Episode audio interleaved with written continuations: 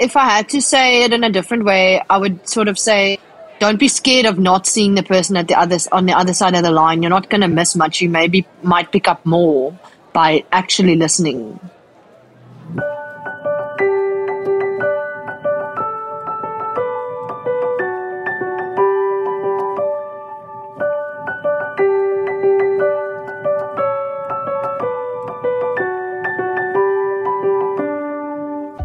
University of the Free State presents a series of conversations with outstanding alumni from this great institution. Voices from the Free State.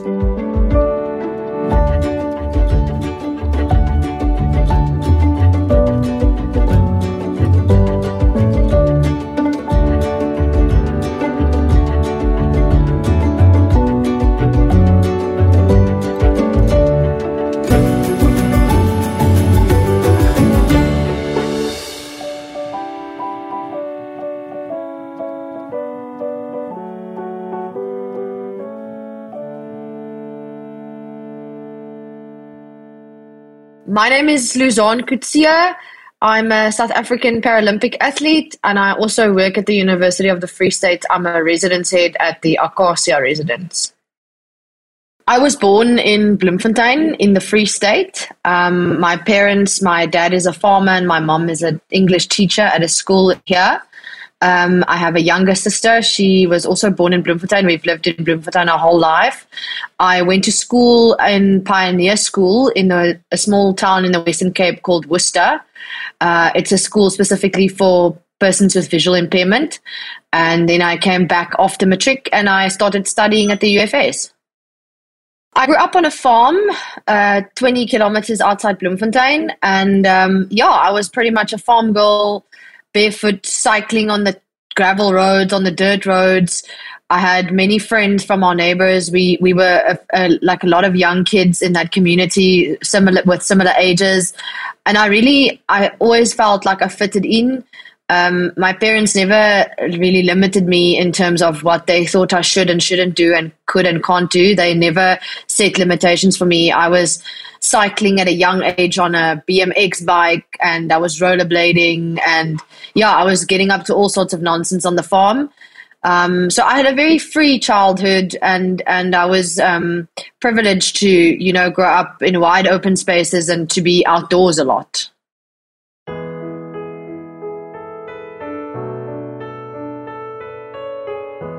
I am visually impaired. Um, I was blind since birth. It was due to the fact that both of my parents were carriers of a specific gene. So it was literally like a fluke of nature in a certain sense, if I can put it that way. My well um, condition, if I can put it that way, is congenital Leber's amaurosis, which basically means that um, my retinas didn't develop um, as they should have, um, and this causes my visual impairment. I definitely think some of the values that my parents instilled into me as a as a young girl was to you know always give it your best in everything that you do, um, to never set, set limits for yourself, and to to you know be kind to others and to to to try and add value to to their lives as as as as well as you can.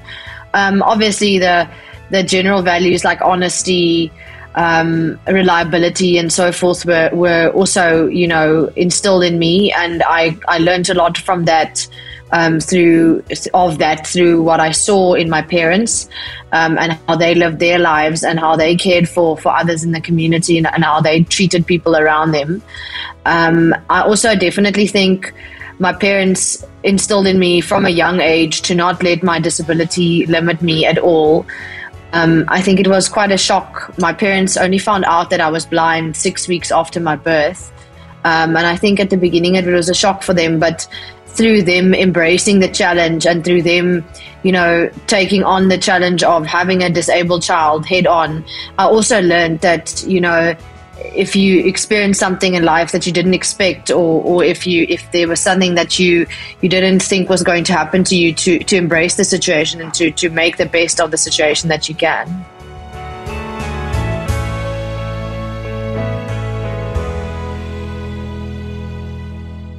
I went to Pioneer School in my grade R year, in the final term of my grade R year, and then I was there up to matric.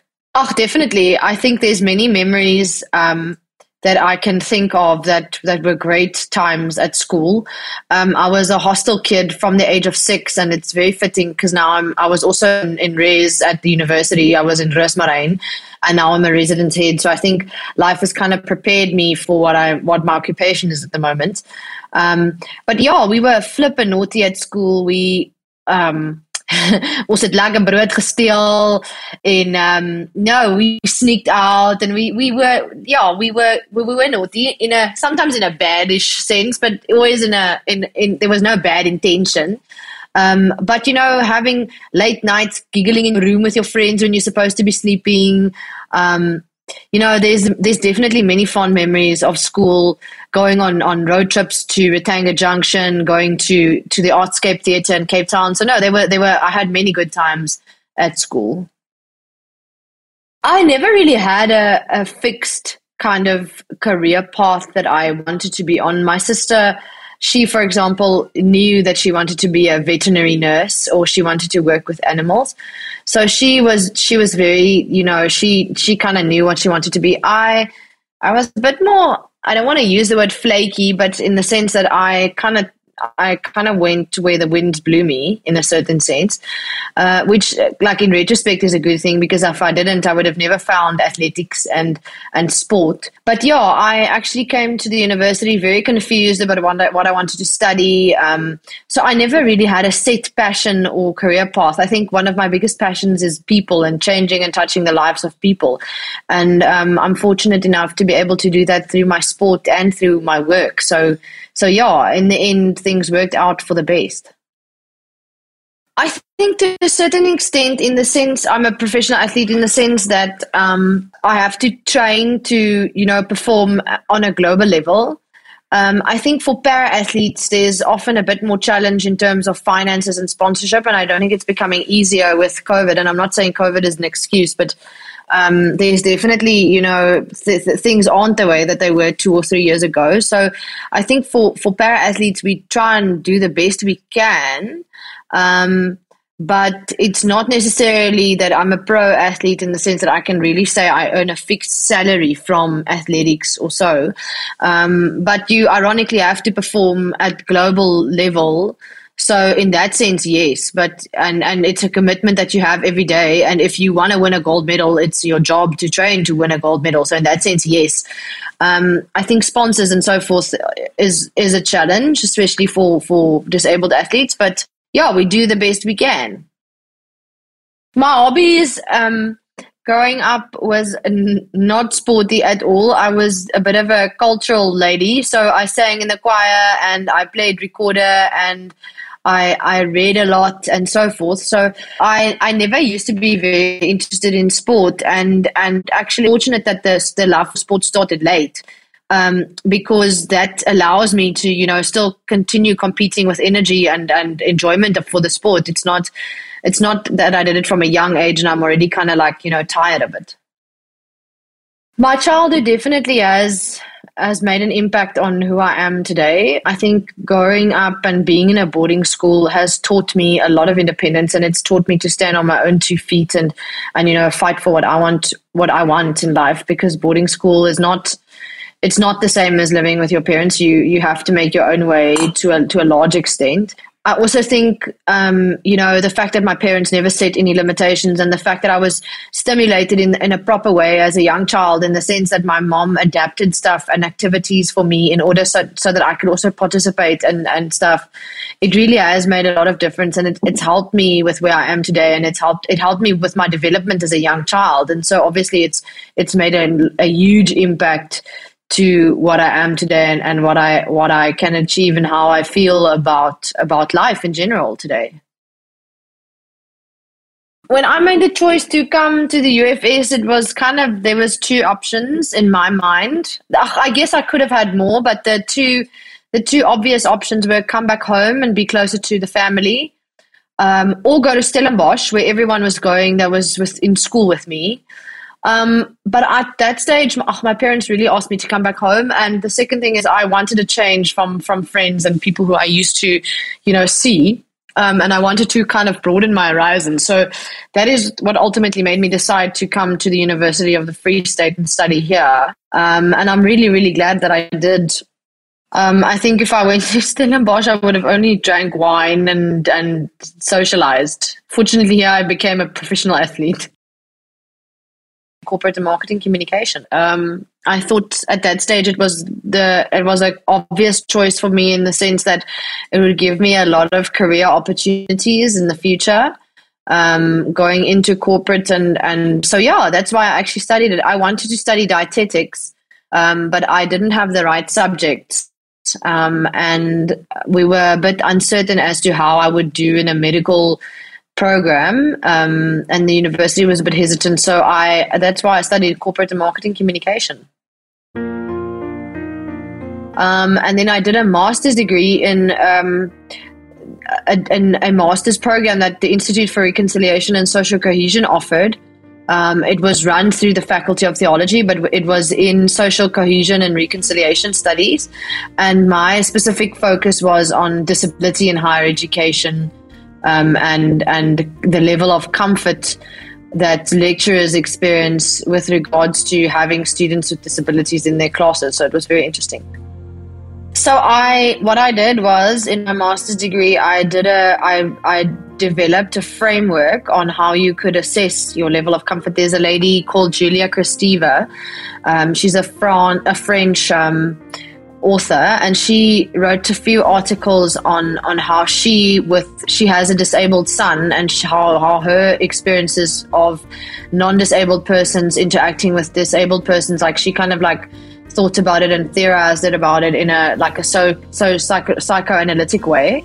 Um, and I took some of her thoughts and I, I created a framework and then I, I developed a questionnaire that, that, that we then asked lecturers to see um, how they felt. And, and a few things I learned was um, that your level of comfort often comes from the, the individual itself. So how you how you as a disabled student makes a lecturer feel by you know open communication and all those things and and making somebody understand exactly what your needs are because they're not part of your world so they don't necessarily know what you're going through and once you voice that to them it makes quite a big difference um, to to a lecturer um, and I definitely also learned, you know, that everybody has some level of discomfort, and people don't like to to talk about it. But um, I think it's it's good. Um, it's good for disabled people as well to, to you know to, to talk about that level of discomfort because I think then we can you know go forward into into helping and and making people understand our world better. Um, and uh, also the last thing I'll just say that I learned was um, that there's there's still a lot of gap with regards to creating awareness.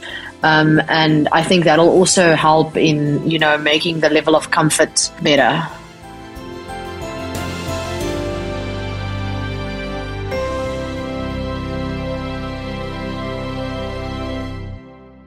My university experience, yeah, I think it was quite interesting actually. Um, I think you miss a lot of the the university experience when you do intense sport because your your nights are early, your mornings are early, so you kind of you know, and you don't go out drinking and, and partying every weekend because, you know, there's races and stuff that you compete in. So I think in that sense, I try to maintain a, a, a bit of a balance between socializing. So I definitely also did socialize and, and party, but, um, you know, between that, academics and sport. And in that sense, I think my university experience was I want to use the word controlled in the sense that I tried to give almost equal amounts of attention to to three aspects of life, which was sport, academics, and socializing.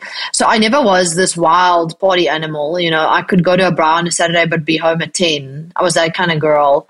Um, so for me, but I'm not. I'm not. Um, I don't regret it. I think it was a it was a good experience for me, and I think I kind of had a bit of a wild phase in school. So I think when I was here, I was okay with you know being that girl going home at ten on a Saturday night. So um, no, I'm I'm very happy with how I experienced university. I, I definitely think going to Res was a good idea because uh, I made a lot of friends at Res. Um, so I, yeah, no, I'm very happy with how my university experience went. I tried to be pretty involved um, as far as humanly possible. So I did SAD in my first year. That's not an organization, but it was something that I did. I did SAD on stage door. Um, I wanted to do SAD in my second year, but it was too big of a commitment with sport. Um, I also I was on the SRC in 2014 and 2015. Um, and I also was part of the what we call Rotaract. So that's the Rotarian, um, that's the Rotary Society student body. Um, so uh, a girl that I knew when I was in the SRC, she started it, and I was involved with with that. Um, so yeah, I, I was involved, but not uh, yeah, I wasn't like the super active society person, but I tried to be involved as far as I could. And I think the year on the SRC, I think that makes up yo, it was hectic. I really experienced Res life in a positive way. I, I definitely would say. I um, I remember um, I messaged my RC first years like before I went to campus, and I asked her, "Listen, did anybody tell you that I'm disabled, that, that I'm blind?" And she was like, "Oh no, they didn't." But we'll wing it when you get here. And she was fortunately an occupational therapy student, so she had some background. Um, but I think they were all, you know, pretty much thrown into the deep end at first. But I have to say, I really expo- experienced um, in a positive manner in the sense that, um, yeah, the girls were very welcoming. Um, and once again, you know, open communication was good. I had a chat with the first years, telling them yeah, explaining to them who I am and, and what my challenges were. And then they could also, you know, I, I, obviously gave them the opportunity to ask me questions if they wanted to. And there was a few people who had questions for me. And then we did a similar thing in the house meeting, one of the first house meetings.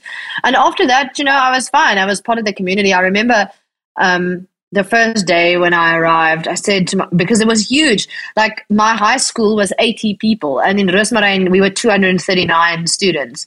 So it like it was like three times the size, four times the size of my high school. And I remember the first day I said to my mom, I'm never gonna find like anything in this res. But no, after a day or two I was fine. I was walking around by myself, going doing my laundry. So no, I was yeah, my, my experience of hostel life was really really a positive. I made a lot of friends at the at university. Uh, yeah, I still you know have friends, physio friends, and stuff from from from Res, um, who I obviously I try and see as often as I can. Some of them are still in Bloem, some of them are not anymore. Um, so yeah, I definitely did. But I think also a lot of university um, relationships that I formed in my university times was was relationships through through running, and those were not necessarily always students. Some of them were students, and and with them I still have contact. But others were kind of like external relationships because my training group was a very big part of my university journey, although they weren't at the university. So, but I, I, definitely forged strong bonds with, with, with people at university. We're fortunate enough to, you know, be able to do that in Res. So I graduated with my first degree. I'm trying to think now at the in 2014. So 2015, I, I did my honors. Um, but I was, you know, a bit uncertain on how things were going to go in terms of what was going to happen to me. I think everybody goes through that phase in, in life. Um, and then I actually, um, when I started doing my master's, I also applied for a research assistant job at the Institute for Reconciliation and Social Justice. So I did that. And, and then I also applied for a part time day residence head, which I was very fortunate enough to get. So I was the day residence head of Arista Ladies Residence. And I obviously think, you know, having bonds with student affairs and, and being on the SRC also helped, you know, forge good relationships with people at student affairs. And that allowed me to, to get that job because uh, I knew my work ethic. Um, and then in 2018, there was a full time residence head position available, and I applied, and I was, yeah, fortunate enough to get that. So I've actually, like, my career journey also started at the University of the Free State. They've really been very good to me. Um, and what I love about about my current job is that it also allows me to be an athlete, and I can I can shuffle my stuff around. You know, I, I can do residence head stuff and athletic stuff, and I, I can find time for both, which is really great. This is such a big part of who I am now because I started in 2012 when I was in my first year at university, and in my in 2013 I, I competed for the first time on the international stage. And um, yeah, I've done a few. I think I've done four or five World Championships and two Paralympic Games. And it's really such a privilege to be able to do that with a full time job um, because a lot of athletes don't get to do that. Um, and yeah, I think I think um, yeah, that's how my journey started as a as a as an employee, um, and then also my athletic journey has been allowed to continue, which is really great. So my athletic journey actually started very randomly. I was sitting in a first year's meeting, um, and it was running late, like first year's meetings usually do. It was two twelve, and I was tired, um, and I wanted to go to bed. And um, so my RC Sports at that time was looking for sign-ups for um, the first year's athletics and things were going quite slow and i decided okay let me just fill the list and, and, volunteer to do the 100 meters and then my whole plan of going to bed actually backfired because then she said to me i'll write up your name but after the meeting you need to come and explain to me how this is going to work yeah well then um, yeah so that's that's how it, it um, that meeting panned out and then i actually ran first year's athletics um, and my rc sports was really like she found it very cool and then she got me some coaching. So then I I was coached at the UFS for a bit, and then I moved to a different coach who was more into the longer distances. Um, yeah, and, and that's actually how it started. So it was actually very random. And then my my coach at that time said to me, "What is the five thousand meter world record for T11, which is totally blind female athletes?" And I said to him what it was, and he said to me, "Give me four years. So in 2016 you'll break it." and I was like, okay, whatever. Um, let's yeah and then then then that's how it started so then i went to my first national championships in 2013 in pretoria and that's where i qualified for my first world champs paralympic sport is divided into different categories which all classes um, and those classes represent different disabilities. So, if I can use my class and a class as an example, so the visual impairment classes are T11, T12, and T13. The T stands for track, and then the number indicates the severity of the visual impairment. So, T11, so the lower the, the number, the more severe the the impairment is. So, in my case, T11 is total visual impairment, and then T12s are people who can see enough to see the lanes on the track, so they can sort of stay within a lane. And then T13s are are um, they can see even more, even better.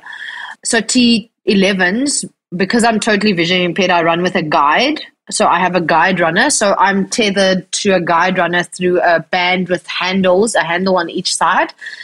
Um, and then T12s, they have the option of using a tether and a guide, or they don't have to.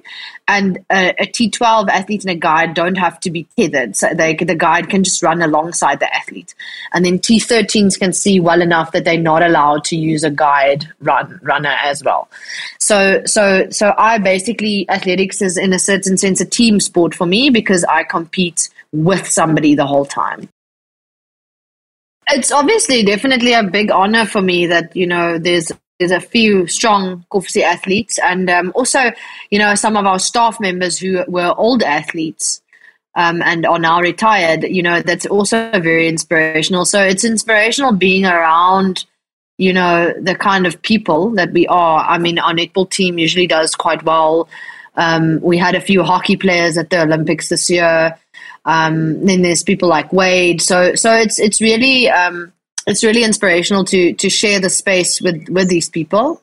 Um, I definitely draw some some motivation and inspiration from that, and from definitely also people like Debbie Prinsloo, who, who was an athlete in his own days, Tani Sarina Cronje. So they were also you know big athletes during during their tenure as as um, you know, as athletes. So so I also definitely draw inspiration from them as well. I think it uh, being a medalist, I I was actually going to stop after Tokyo, and then I've decided now to continue up to Paris 2024. Um, so I definitely think you know winning a medal it's very nice. So it's it's a motivation to continue. Um, but I definitely think there's also added pressure in the sense that you know now people are not gonna you don't you can't go into a race as an underdog anymore. You go into a race you know, knowing that you are now one of the people people are going to watch. So, so it's quite scary in a certain sense, in in that sense. Um, but it, it definitely adds some motivation, and and I actually can't wait for World Champs, which is next year, also in Japan. But I can't wait to go and compete again. So yeah, it's it's kind of it cuts both ways. Rio was obviously um, it was it was a bit of a disappointment, but I think for me the goal was always Tokyo. Um, competing for three years and then going to a Paralympic Games is really a bonus. Um, um, because other people work, you know, a lifetime for that. And I realized in, in Rio that I wasn't, you know, at top form yet. So, so Rio was a disappointment, but, um, afterwards I, you know, obviously after going through all the emotions, I realized that I was going to have to sort of spin this into a positive situation.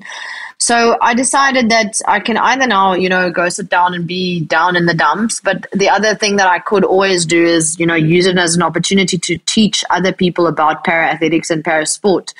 So, so what we then did, well, what I decided is that I could use this as an opportunity to educate the South African public about the fact that there are rules in Paralympic sport and that there are things that you can and can't do and and that's how I decided to use Rio because I think it was important for me to also you know make it a teaching moment then if if it wasn't anything else. I definitely think we are stronger together. Um, i think collaboration it, it makes you a much happier person because if you collaborate you you can work with people more easily you can take hands and you can work towards achieving a common goal collaboration i think is also something that you know you can use as a kind of a teaching moment where you can also learn about others through collaborating. Um, I, I definitely stand strong behind the value of collaboration. I think it's very important that we we as a nation and we as as as sports teams and anybody you know collaborates. And I think you know there's nothing wrong with meeting somebody halfway and collaborating because it just makes both both both people's lives and jobs easier. So I think it's a very important value.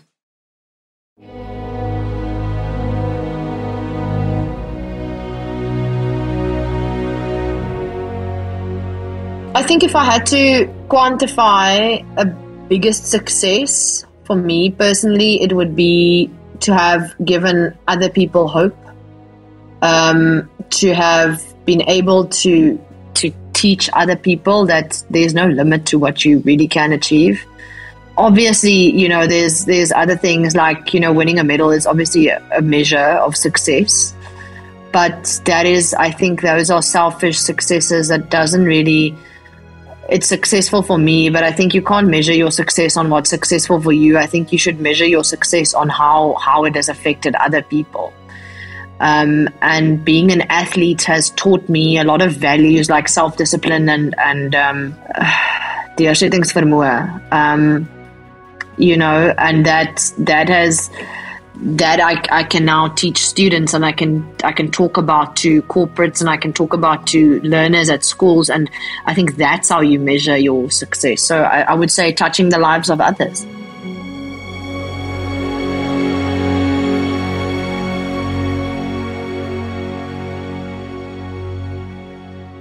So next year I'm gonna start in a journey towards completing an MBA.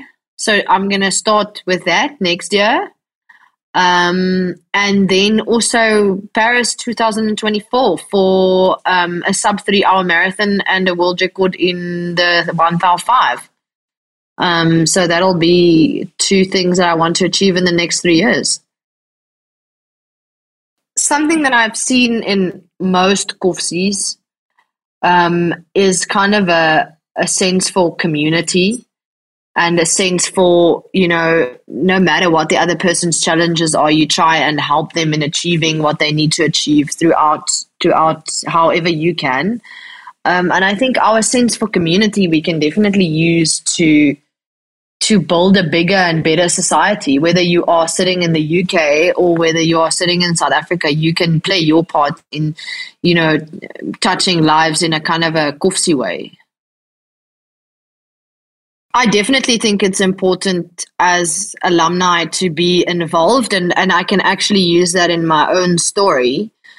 um, one of my guides is a Kovsie alumni. So I think in that sense, you know, he has also, you know, done a lot to to plow back into into the community because he with him uh, you know helping me achieve success and being successful alongside me he's also allowed us to create a platform where we can speak to communities and and um, motivate and and um, i think uh, what i also love about Kovsie alumni is we're not afraid to get involved um, I was contacted recently by the ladies. There's a they wanted to have an Akasia reunion, and I wasn't even in, in, this residence, but they like involved me in the arrangements, and then unfortunately they were denied by the university. So now they're just moving the reunion off the university grounds.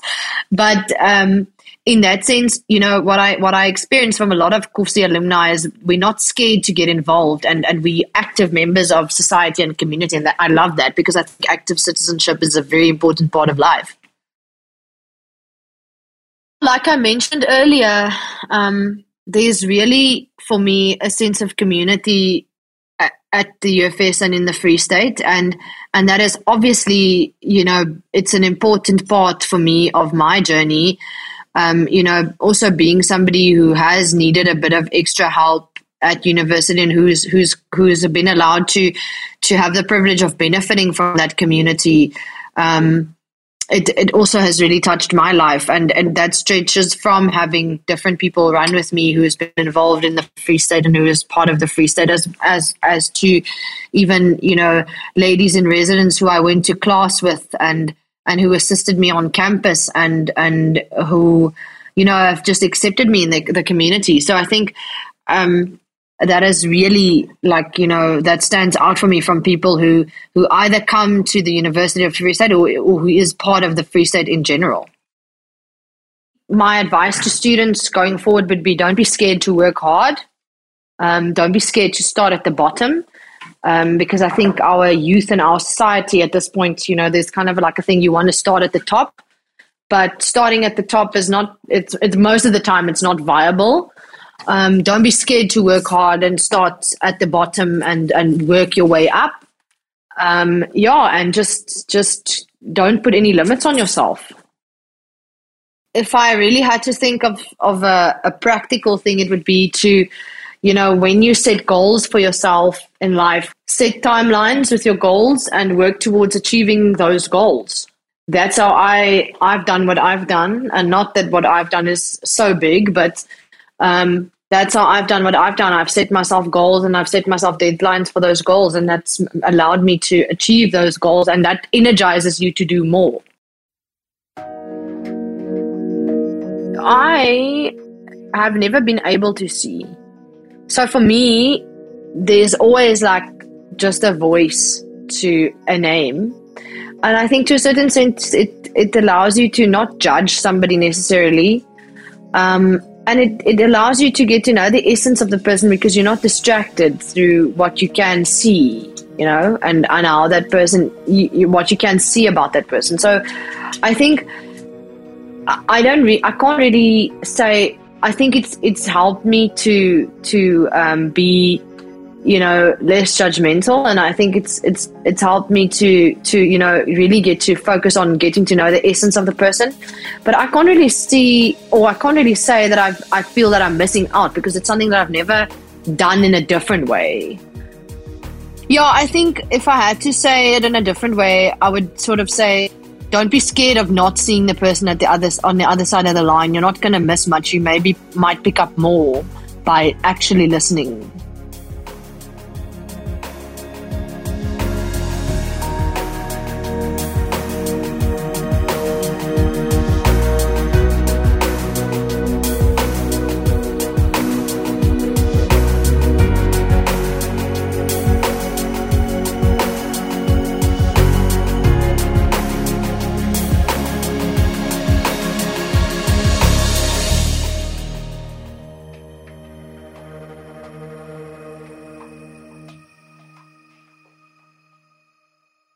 Voices from the Free State is produced and directed by Francois van Schalkwyk and Keenan Karlzer. Post production is provided by the UFS Alumni Office and production support by Adrian Hall. This podcast is produced for the UFS International Alumni Programme. For further information regarding this series or to propose other alumni guests, please email us at alumnipodcasts at ufs.ac.za. Any views and opinions expressed in this recording are those of the individual guests and should not be attributed to the University of the Free State.